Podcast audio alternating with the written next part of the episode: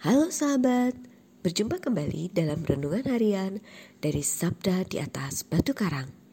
Bersama kami, Antonius Purbiatmadi dari Paroki Maria Bunda Segala Bangsa, Kota Wisata, Keuskupan Bogor, dan Monika Tirtawijaya dari Paroki Katedral Kristus Raja, Keuskupan Tanjung Karang.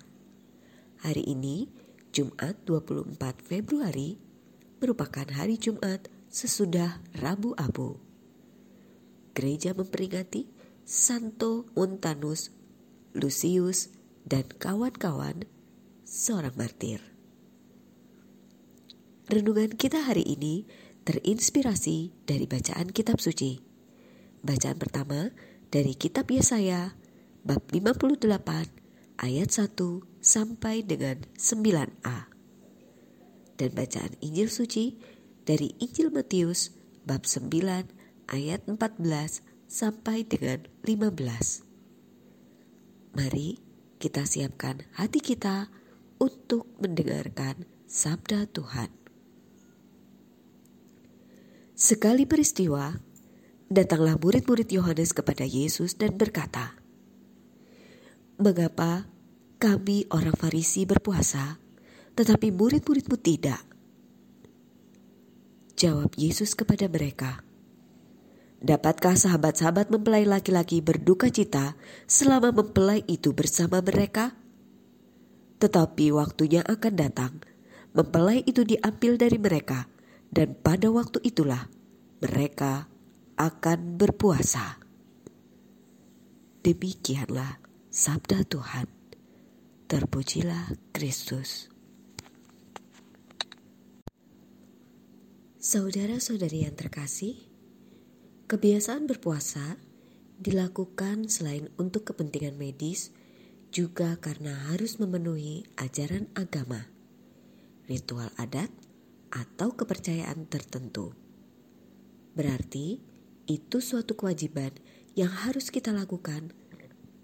Bagaimana dalam kenyataannya?